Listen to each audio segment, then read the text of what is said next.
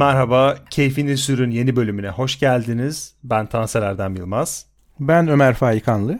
Ben Antı Mehmet Çetin. Bu bölümde temel konumuz ucuz otomobiller. Ama bu bölümü planlarken aslında şöyle bir şaka oluştu aramızda. Bu bölüm muhtemelen çok uzun sürmeyecek. Çünkü ucuz otomobil, ucuz kavramı çok fazla artık hayatımızda yer almadığı için, hayatımızda buna yer olmadığı için ne konuşacağımızı e, dikkatli seçelim dedik ama ben hani ne yönden ucuz, nasıl ucuz, kime göre ucuzdan ziyade vergi diliminden, alım gücünden bağımsız şöyle bir tanım atacağım ortaya ve o tanım üzerinden bu ucuz otomobil tartışmalarına, belli başlı modern ucuz otomobillerin artılarını, eksilerini tartışalım istiyorum. Ki çok yakın zamana kadar piyasadaki en ucuz otomobillerden birini çok uzun süre deneyimlemiş e, biriydim. O yüzden yoğun bir deneyimim de var. Şöyle bir tanım geldi aklıma. Bu internette ya da uzmanlar tarafından nasıl tanımlanıyor bilmiyorum ama biraz böyle cahilce bir e, nüans da olsun istedim içinde. Başlangıç seviyesinde bir sürücünün tüm ihtiyaçlarını karşılayacak Avrupalı ya da Amerikalı için birkaç maaşla satın alınabilecek bir otomobil. Böyle desek bu çok mu basitleştirmiş oluruz yoksa gerçekliğe yakın mı olur bu? Aslında gerçekliğe yakın olur tabii ki. Çünkü daha kapsayıcı bir tanım olur. Ama ben kelimede de bir oynamadan yanayım. Hani Türkçenin güzelliğini kullanalım. Ucuz değil de uygun diyelim. Çünkü hep bu kullanılır. Uygun olacak. Ucuz otomobil sanki böyle şey yani ucuz bir şeymiş gibi görünüyor. Halbuki aslında aynı anlama gelmek üzere uygun dediğimizde tabii aslında sadece kelimeyi değiştiriyoruz. Senin tanımınla beraber. Ben de benzer bir şey düşündüm. Hani bölüm çok kısa olmasın diye. Şöyle değişkenler geldi aklıma. Tabii ki ilk belirleyen şey bütçe alıcının bütçesi. Çünkü uygun fiyat tüketici veya alıcı için finansal bir durum ve onun finansal durumuyla uyuma bağlı. Yani Ali Koç için uygun olan bir şeyle benim için uygun olan bir şey çok farklılaşacağı kesin. İkincisi aklıma rekabet geldi. Yani bir ürünün bir otomobilin fiyatı benzer özelliklere sahip diğer otomobillerle kıyaslanarak uygun veya değil olarak karşımıza çıkabiliyor. Ama üçüncüsü biraz da felsefeci olmaktan geliyor. Değer kavramı, değeri ayırmak. Yani ürünün, otomobilin sunduğu özellikler, kalitesi, performansı işte her ne arıyorsak fiyatının değerine etki ediyor. Yani bir şeyin bir fiyatı var bir de bir değeri var. Yani o otomobilin değeri fiyatının üzerindeyse tabii ki yine değişkenler kişiden kişiye yine değişecektir ama uygun bir otomobil diyebiliyoruz ve tabii ki talep ve arz yani talep ve arz dengesi otomobilin fiyatının uygunluğunu da belirliyor. Yani çok talep gören bir otomobil aslında çok değerli olmayabilir ama birden fiyatı yükselebilir. E, sonra tabii ki pazar segmenti yani hangi segmentte neye göre uygun? Mesela uygun bir Ferrari'den bahsedebilir miyiz? Veya uygun bir Ferrari'den bahsettiğimiz dil ve değerle uygun bir fiyattan bahsetmek aynı şeyden bahsetmek midir? E tabii ki bir de Türkiye'yi de kapsayacak şekilde yerel koşullar. Yani Türkiye'ye göre uygun otomobillerle Kolombiya'ya göre uygun otomobiller ve Amerika Birleşik Devletleri'nin devletlerine, eyaletlerine göre uygun otomobiller tabii ki değişkenlik gösterebilir. Ama nihayetinde bence kalite ve dayanıklılığa geliyor iş. Tabii ki buradaki kalite asgari bir kalite talebi sanırım. Hani uygun bir otomobilden her şeyi beklemek değil ama işte Tansil Erdem'in de dediği gibi belirli bir baremin üzerinde, belirli bir çizginin üzerinde bir kalite kırıntısı diyelim ve tabii ki aslında dayanıklılık talebi var. Şimdi bunların hepsini hesaba kattığımızda gerçekten uygun bir otomobil Türkiye şartlarında var mı sorusunun cevabı Bence hayır. O yüzden program benim için burada bitti deyip pası atıyorum anda. yani evet burada farklı farklı birbirine yakın olan aslında birbirinden oldukça farklı olan konseptler, terimler var. Ucuz bunlardan biri. Uygun Ömer'in söylediği gibi bunlardan biri. Bir de ulaşılabilir. Yani mesela işte İngilizler pek cheap kelimesini kullanmaktan kaçınırlar. Affordable, yani ulaşılabilir otomobil kelimesini kullanırlar. Öyle deyince hani daha böyle bir araba hala ucuz ama o kadar da kötü değil anlamı çıkıyor. E, uygun o aslında bambaşka. Yani bir araba mesela 2-3-4 milyon olup hala uygun fiyatlı olabilir sunduklarına göre. Bu da ne anlama geliyor? Fiyat performansı yüksek. Yani sunduklarına göre fiyatı e, beklenenden daha az. O zaman uygun. Yani bu ucuz otomobil deyince tabii bir anda çok popülist bir terim olarak çok geniş bir kitleye hitap ediyorsunuz. O yüzden mesela şimdi bu bölümü açmadan önce, kayda girmeden önce şöyle bir baktım hani en ucuz otomobiller falan diye yüzlerce binlerce makale çıktı. Hatta millet e, her seneyi bırakın, her ayı da bırakın, her haftalık olmak üzere bunu güncelleyerek makaleler hazırlıyorlar böyle işte 2023'ün e, Ağustos ayının 3. haftasının 5. gününün en ucuz otomobilleri falan diye. Maalesef tabii otomobil fiyatları bu kadar yüksek olunca buna da kavramada bu kadar büyük bir talep oluyor. Yani ulaşılabilir otomobil olarak herhalde Türkiye şartlarında bir sıfır fiyatı olarak konuşuyorum. 1 milyonun altında e, satılan arabalar artık e, çok da fazla kalmadı. E, onlar herhalde diyebiliriz. E, şimdi baktım hakikaten 700 Citroen Ami dediğimiz aslında araba olmayan tuhaf cihazı hariç tutacak olursak 700 bin liranın altında zaten sıfır otomobil yok. Onların dışında yavaş yavaş model saymaya gelirsek aslında benim kafamda şöyle bir soru işareti var. Ben daha önce iki defa Fiat Egea test etmiş biri olarak ve bayağı da memnun kalmış biri olarak ve bu konuda oldukça yalnız hissediyorum kendimi. Çünkü Fiat Egea e, videolarından sonra epey bir linç yemiştim. E, ama ikisinden de memnun kalmıştım. İlki sedandı. Benzinliydi yanlış hatırlamıyorsam. İlk çıktığında. Sonra hatchback'i çıkmıştı. Onu galiba dizelle kullanmıştım. Tabii ki mükemmel bir araba değildi ama o zaman epey uygun bir fiyatı vardı. Ve e, genel olarak hani bir otomobil en temel kriterleri, değerlendirme kriterleri nedir? İşte başta konfor gelir, efendime söyleyeyim işte donanım, ergonomi, güvenlik gelir. Malzeme kalitesi bence bir numarada gelmiyor ve o segment bir otomobil aldığın zaman zaten bunun zaten bir numarada gelmemesi gerekiyor. Ee, içindeki epey sert plastikler haricinde bayağı beni etkilemişti e, fiyatına göre. Dolayısıyla şu anda da şu anda dediğim iki senedir satışta olan bir cross versiyonu var. E, station wagon ama cross crossover'ımsı station wagon. Benim çok sevdiğim, hayran kaldığım bir konsepttir. İlk sanırım Audi Allroad'la bunu, Allroad Quattro'larıyla bunu çıkardı. Ondan önce de belki başka markalar benzerini yapmışlardır da. O konsepte bir otomobil, ulaşılabilir bir otomobil ve dışarıdan bana çok çekici geliyor mesela. Yani Egea Cross. Baktım şimdi 800 bin lira civarında bir fiyatı var. Ee, ama Erdem'in sanırım bu konuda farklı görüşleri var. o kadar iyi bir otomobil olmadığını düşünüyor. Ben kullanmadığım için, Cross versiyonunu en azından kullanmadığım için ve en azından nereden baksanız 3-4 senedir hiç Egea kullanmadığım için çok da özgüvenli konuşamayacağım bu konuda ama Egea sempati duyuyordum. Ben onun görüşlerini merak ediyorum e, Egea konusunda. Aslında Egea Cross'tan önce o Egea videosunu izlemiştim ben senin çektiğin ve altında şey vardı adama bak Egea övüyor. Bu ne böyle Ege öven adam mı olur? Arkadaş Türkiye'de yaşamıyor falan diye. Ve o zaman şunu fark etmiştim. Sen o otomobil ilk çıktığında bu otomobili test etmiştin. Otomobil Türkiye piyasasında neredeyse çok çok yeni kendini gösteriyordu. Hatta o zamanlar şöyle bir PR vardı. İşte ismini Ege'den alıyor. Çok özel bir otomobil falan diye böyle bir PR'ı vardı. İşte Erdal Beşikçioğlu oynuyordu reklamlarında. Yani böyle bir Megan rakibi olarak çıkmıştı piyasaya. O imajla çıkmıştı. E, ama sonra böyle gittikçe o imaj bozuldu. Ama senin o zaman söylediğin her şey o otomobilde geçerli kaldı. Konforuyla ilgili söylediğin şeyler, işte performansıyla ilgili söylediğin şeyler ki bugün de halen büyük bir şekilde e, e, yaygın. Türkiye'de çok yaygın takip ediyorum. Çok e, aktif takip ediyorum bu işte otomobille ilgili tanış, konuşulan mevzuları ve o gündemleri. E, aslında bir anda istemeden dahil oldum birçoğuna ama şöyle bir şey var.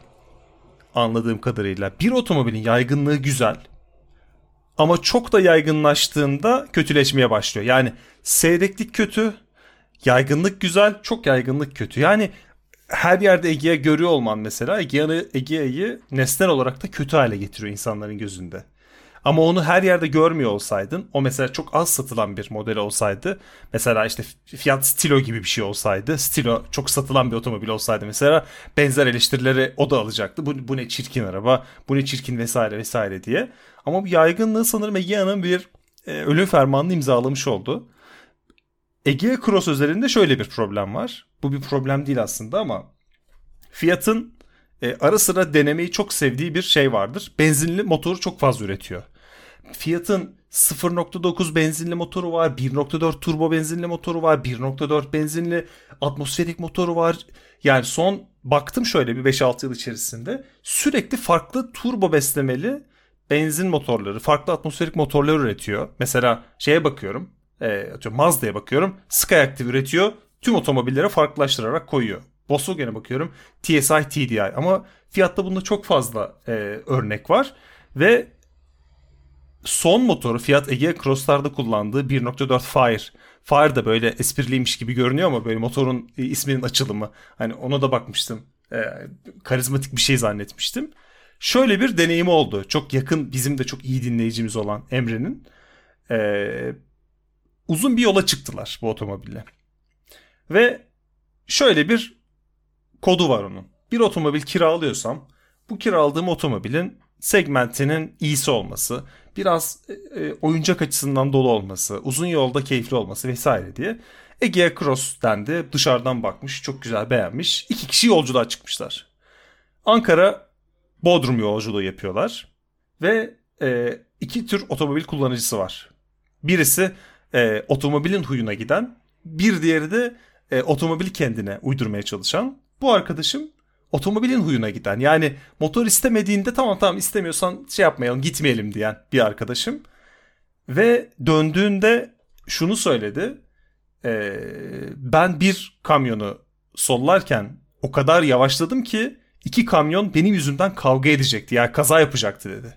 Yokuş çıkarken. Ve bu yokuşa çıkarken de 5. viteste girmiştim dedi. Ve yokuş dik olmamasına rağmen ikinci viteste neredeyse kamyonlar beni sollamaya başladı dedi. Ve şey değil yani çok e, yetkin de bir şoför. Ve döndüğünde bana yakıt ortalamasını gösterdi. 15.2 litre.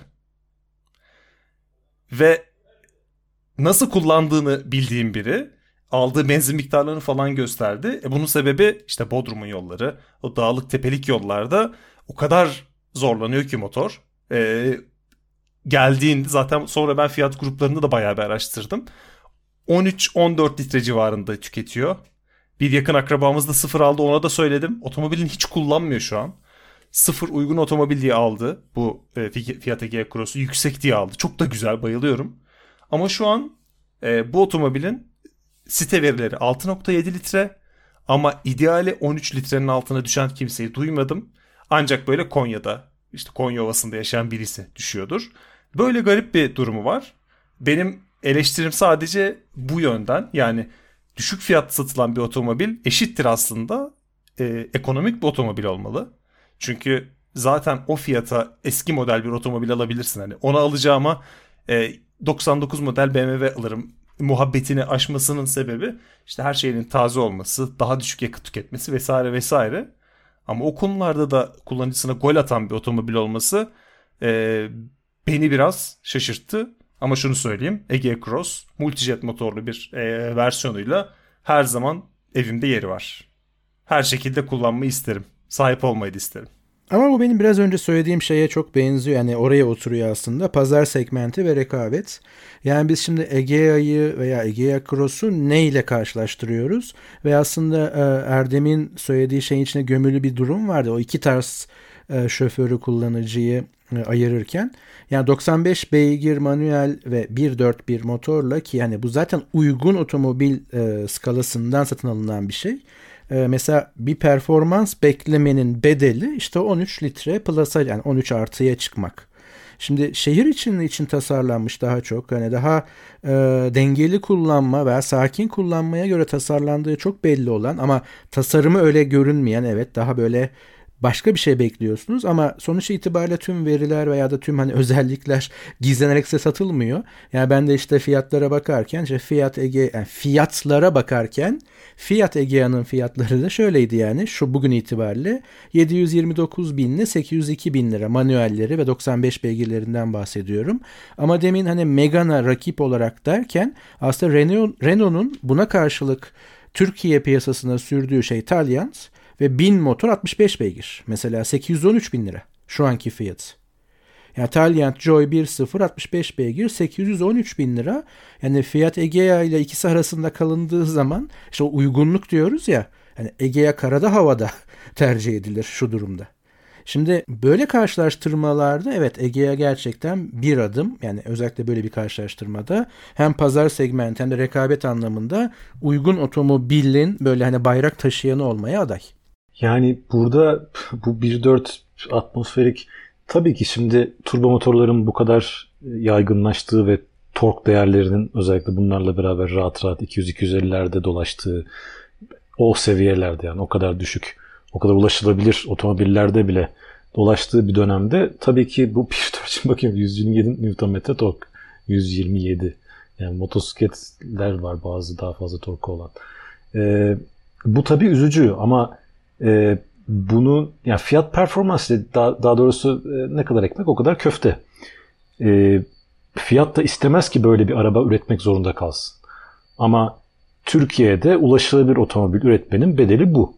Türkiye'de 700-750 bin liralık otomobili ancak böyle üretebiliyorsunuz. Başka türlü üretemiyorsunuz. Onlar da bunu yapıyorlar. Yoksa bunlar hiç zannetmiyorum yani bu arabanın İngiltere'ye, İngiltere'de biliyorsunuz Tipo diye satılıyor Ege'ye. E, bu motorla kesinlikle gittiğini zannetmiyorum. Yani mümkün değil. E, ama şimdi siz de tabii tüketici olarak böyle bir şey yapacaksınız eğer hani satın almayı bırakın kiralayacaksınız bile. Önce şu 127 Nm'ye bir bakıp ondan sonra vazgeçmeniz lazım yani. E, kimse zorlamıyor sizi sonuçta. Hani Artı Ömer'in de dediği gibi eğer e, bunun e, muadili 65 beygirlik bir arabaysa aynı e, cüssede ki bu Egea şimdi bakıyorum 1150 kilo diyor.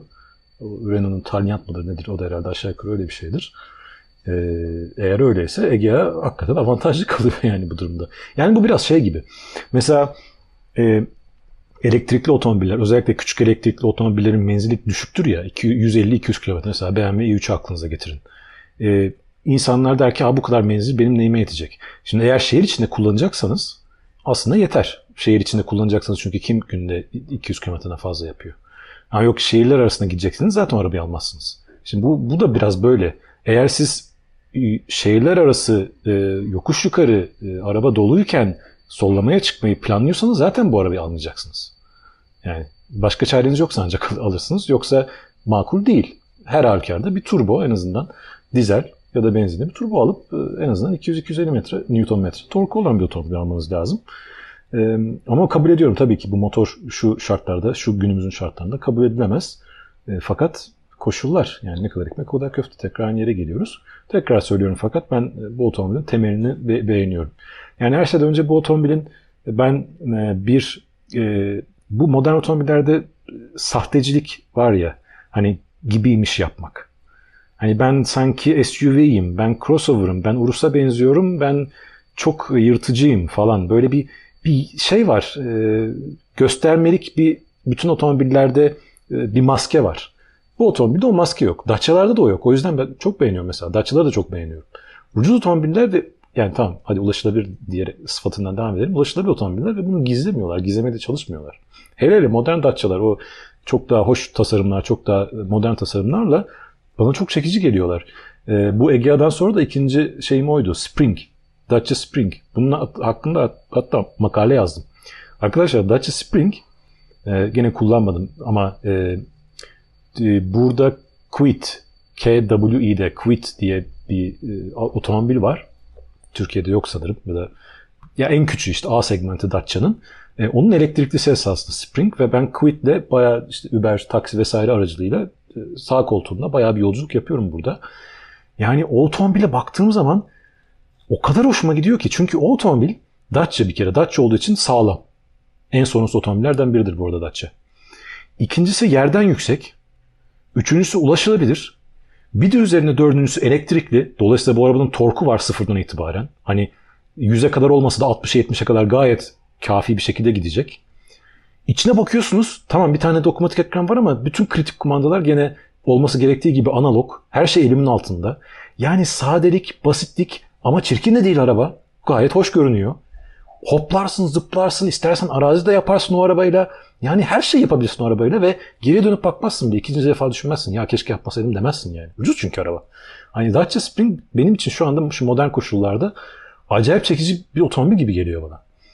Ee, tabii bu teori pratikte ne olur bilemiyorum. Ee, fakat insanın hakikaten çok büyük bir yüksek bir menzile ihtiyacı yoksa ve sınırlı bir bütçesi varsa bence Spring en tepelerde düşünmesi gereken en azından test sürüşüne çıkması gerekiyor. Dacia'nın çok büyük bir talihsizliği oldu Türkiye pazarına girişiyle. Yani çok yanlış zamanda yanlış biçimde girmiş oldular. Mesela Dacia'nın son işte 5 yılda çıkan otomobilleriyle Türkiye pazarına ilk kez girişi olsaydı gerçekten bence e, çok iyi bir e, ivme yakalarlardı. Mesela e, ilk çıkan otomobilleri hiç sevilmedi Dacia'nın. Yani sevilmediden kastım iyi otomobil olarak görülmediler. Biraz böyle e, insanların gözünde şey vardı. Bunlar Renault'un e, çöpe atılan parça, çöpe atılmaya yakın parçalarıyla yapılıyor imajı çok yaygınlaştı. E, bir de şeydi yani hani e, özensizlerdi. Dacia'nın mesela yeni otomobilleri son 5-6 yılda çıkan otomobilleri kendi alanında özenliler. Bir de sanırım artık ayrı bir üretim bantları da var son e, o yıllardan bu yana. Renault'dan da bağımsız kendi tarzını da oluşturdular.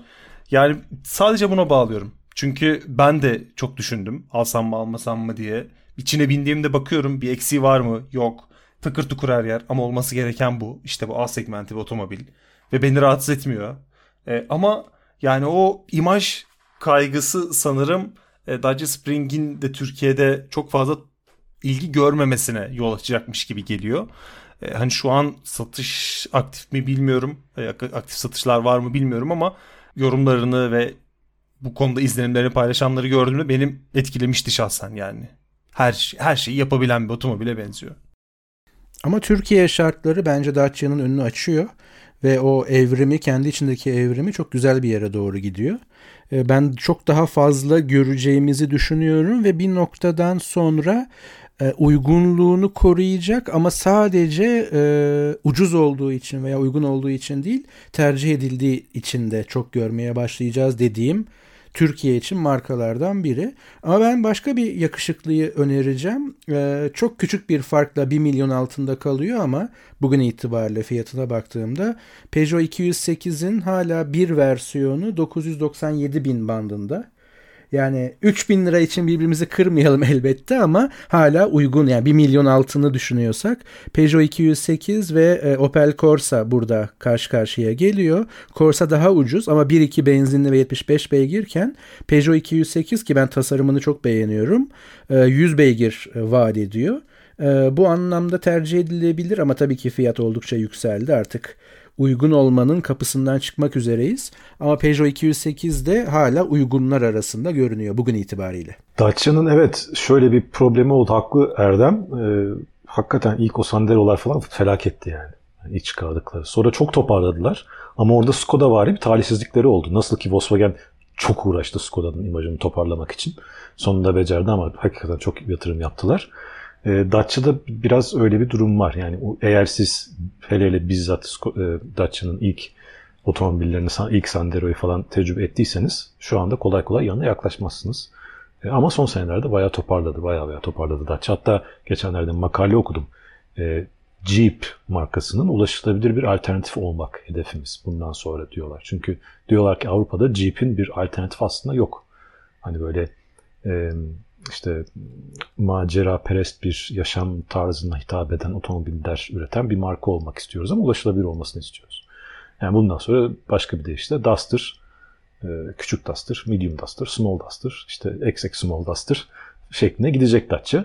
Ama zaten genel olarak otomobil sektöründe gidişat o Spring de zaten baktığın zaman küçük bir crossover'ımsı. Yerden epey yüksek bir otomobil. Ama küçücük jantları var falan. Ben bayılıyorum yani. O Spring hakikaten bana çok çekici geliyor. Bence modern otomobillerle ilgili bütün yanlışları hemen hemen bütün yanlışları düzeltiyor araba.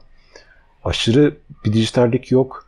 Koskocaman saçma sapan jantlar yok. Aşırı ağırlık yok. Basit ama şık. Amacına hizmet ediyor. Çok çok beğeniyorum. Zaten modern Duster'ı da mesela çok beğeniyorum ama yani burada en azından Kolombiya'da baktım. Bayağı yüklediğiniz ve işte 4x4'ün 2 litresini falan aldığınız zaman onun da fiyatı epey yükseliyor. Orada da mesela şöyle bir şey var.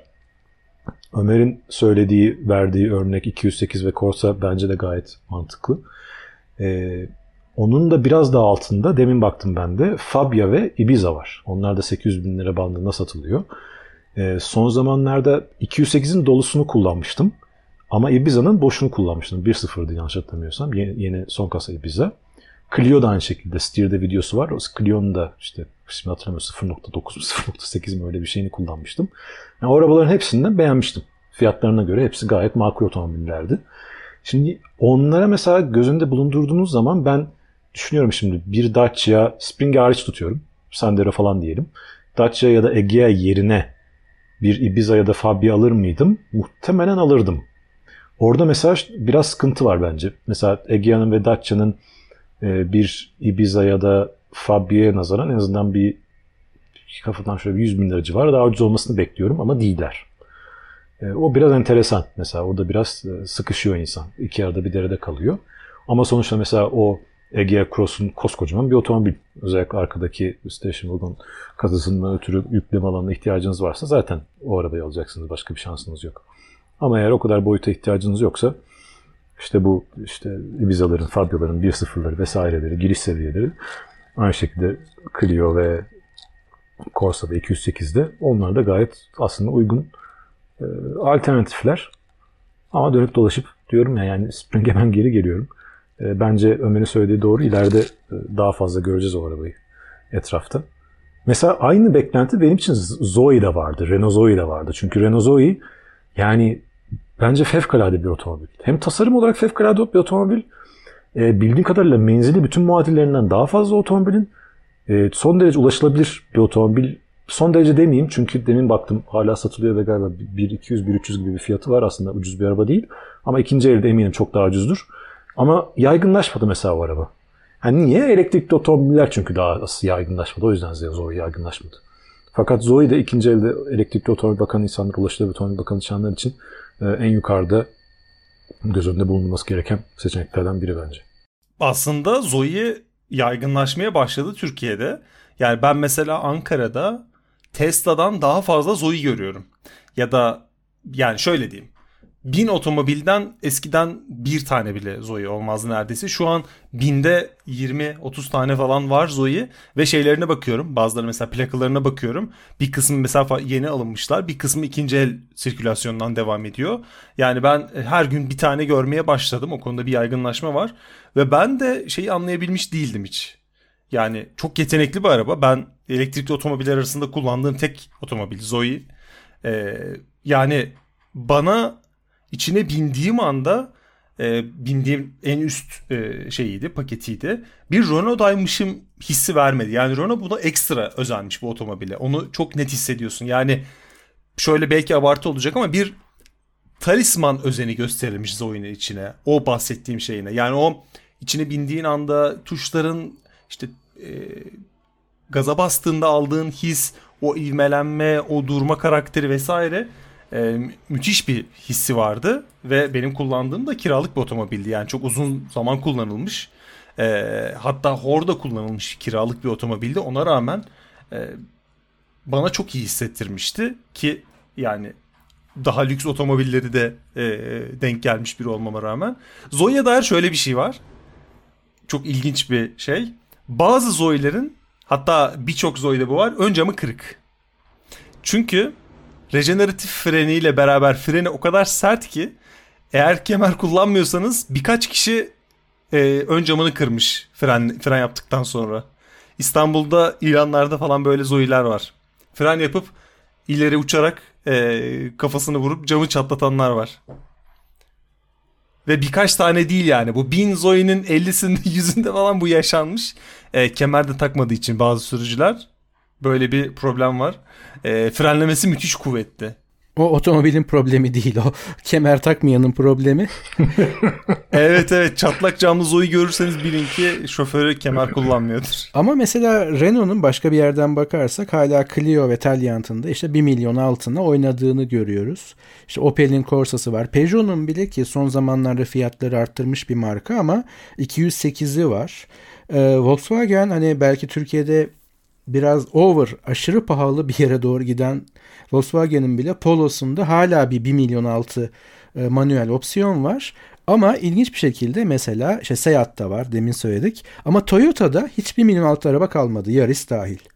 Mesela tabii ki hani yurt dışı tedariği şu su bu su bir fiyat politikası var ama e, yavaş yavaş tabii ki Türkiye şartlarında ve böyle gidecekse ki ekonomi öyle gidecek gibi de görünüyor. 1 milyon altını artık göremeyip biz uygun veya da ucuz otomobil e, baremini biraz farklılaştırıyor. Bir buçuk milyonun altına falan getir geleceğiz neredeyse böyle giderse. Ama şey bana ilginç geliyor. Yani Toyota Türkiye'de en çok satan markalardan biriydi. Uzun yıllar en baştaydı.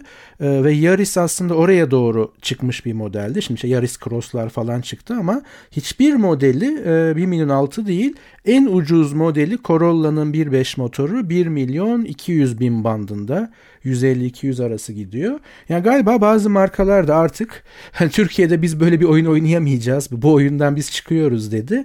O yüzden geriye kalanların da kıymeti daha da artıyor. Yani sıfır bir araba ilk kez alıyorum veya da bütçem bu. Alabilirim dediğimde bana bunu sağlayabilen markalar Türkiye için her şeye rağmen hala çok kıymetli. Yeni ulaşılabilir otomobillerden tabii söz ederken e, az önce bir sürü B segmenti arabadan bahsettik. E, beni hemen hemen hiçbir zaman hayal kırıklığına uğratmamış Korelileri de mutlaka göz önünde bulundurmak lazım. Kia Picanto ve Hyundai i10. Bunlar tabii artık A segmenti, B segmenti değiller. E, fak, gerçi Picanto'da emin değilim. Picanto A segmenti mi, B segmenti mi? A değil mi? A, okey. E, İyon zaten malum e, otopark videosundan hatırlayanlar hatırlar. Gerçi artık yeni kasası var ama çok da bir şey değiştirdiklerini zannetmiyorum. E, yani A segment otomobilde ben genel olarak çok beğeniyorum. Hele hele içinde eğer 3 silindirli motor varsa ve manuel vites varsa ki çoğu öyle. e, müthiş keyifli olduklarını düşünüyorum. E, bunlar artık 700 bin lira civarına satılıyorlar. i10 işte 710-720 bin lira. Picanto 800'ün biraz altına 790 bin lira civarına satılıyor ama Picanto galiba 1.0 otomatik vitesle satılıyor. Eee bizzat yakın zamanda kullanmadım fakat dediğim gibi yani bu ikisi beni kolay kolay hayal kırıklığına uğratmayan e, markalar. Dolayısıyla bunları bu ikisini de göz önünde bulundurmak lazım. A segmentinden bahsetmişken ve 1 milyon altı demişken Fiat Panda'dan bahsedilmemiş olması beni çok üzdü. 2 yıl boyunca zevkle kullanan biri olarak e, geleneksel o yapısı e, iki silindirli herkesin dönüp bakmak zorunda kaldığı motoruyla e, bu listede yerini almalıydı. Ama 1.0 hibrit motora dönmüş. O yüzden e, o aslında yani muadilleri arasında yine ilginç bir yerde kendini konumlandırmış. Fiyatı da 792 bin lira şu an. E, hiçbiri bu saydıklarımızın ucuz oldukları için kendine dönüp baktırmıyor. Ama ucuz olmasına rağmen herkesin dönüp baktığı ve ya keşke bende de bundan olsa dediği bir e, otomobil olmuştu benim hayatımda. Ya yani kullandığım en ucuz ama en çok sosyalleşme sağlayan otomobildi. E, çok ilginç yani şey gibi. Bajaj cute etkisi diyebiliriz buna. Bu arada gene 1 milyon üzerine çıkmış aynı şekilde sen de söylediğin gibi e, hibritleşmeden dolayı Suzuki Swift benim en beğendiğim B segmenti otomobillerden biridir. Ama işte yani B segmenti şimdi Fabia'ları, Ibiza'ları 800 bin liraya almayıp da 1 milyon 1.2 MHEV diyor. CVT şanzımanlı. Yani bu arabanın hiçbir yere gideceğini zannetmiyorum ben CVT şanzımanlı. Bir iki motorda hibrit artık nasıl bir ne kadar bir etki ve e, destek veriyordur o motora ama 1 milyon üzeri tabii zor yani. Zor. Fakat Suzuki Swift parantez içinde konuşayım. Her zaman için insanların gözünde bulundurması gereken bir otomobildir bence. En başta sorunsuzluğu, sağlamlığı, Japonların e, mahsus e, katılık o uzun ömürlülük başta olmak üzere ben Swift'i çok beğenirim. Ama tabii sıfırda biraz bu fiyatlarla işi zor. Ama işte o fiyatlarda dolaşırken tabii ki nihayetinde bütçenin bir sınırı var. Her tür bütçenin bir sınırı var. En azından bizim bildiğimiz, tanıdığımız insanlar için. Ama o şey vardır ya kısır döngü diyeceğim mi? Tam kısır döngü değil. Ya 890 bin lira buna vereceğime 50 bin daha koyayım şuna bakayım derken ya 50 bin daha koyup ona bakacağıma 80 bin daha koyup şuna bakayım derken birdenbire seçenekler çoğalmaya başlar ve 1 milyon altında kalamadığını görür. Eğer biraz çıkma şansı varsa. O yüzden e, her zaman tabii ki bu seçimler özneldir. Bütçe çok belirleyicidir ama e, bu saydığımız markaların ve modellerin hemen hemen hepsi halen Türkiye şartlarında 1 milyon altı kalarak size bu deneyimi veya da en azından e, işte neyle neyi almaya çalışıyorsunuz da tatmikkar bir cevap verebildiği için e, bence dikkate değer otomobiller. Ama şöyle bir durum da var tabii ki. Ee, biz bunları stok kayıt alıyoruz. Çok yakında bunu dinleyeceksiniz bizim kaydımızdan çok yakın bir süre sonra. Ama o gün bile fiyatlar değişmiş olabilir ve artık hiçbiri 1 milyon altı olmayabilir. O bizle ilgili değil. Demin nasıl ki o arabayla ilgili değil sürücüyle ilgili dedik. O da bizle ilgili değil ekonomiyle ilgili. Umarız biz siz bunları dinlerken ve tekrar tekrar dinlerken fiyatlar artmamış olur. Arttıysa da bizim burada söylediklerimizi birim olarak artık düşünerek ilerleyelim ve e, uygunluklarını buna göre algılayalım. Ona göre tartışmış olalım. Çünkü fiyatları 5 milyon lirada olsa muhtemelen e, bir üst segmentteki otomobiller 8-9 milyon lira olacağı için e, yine uygun otomobil diye bunları alacağız. Alacağız. Biz satın alamasak bile onlar kendi alanlarında uygun olmaya devam edecekler. Otomobil kültürü üzerine tartışacağımız çok şey var. Önümüzdeki haftada, haftaya haftanın son iş gününde yeni bölümde görüşmek üzere. Görüşmek üzere. Hoşçakalın.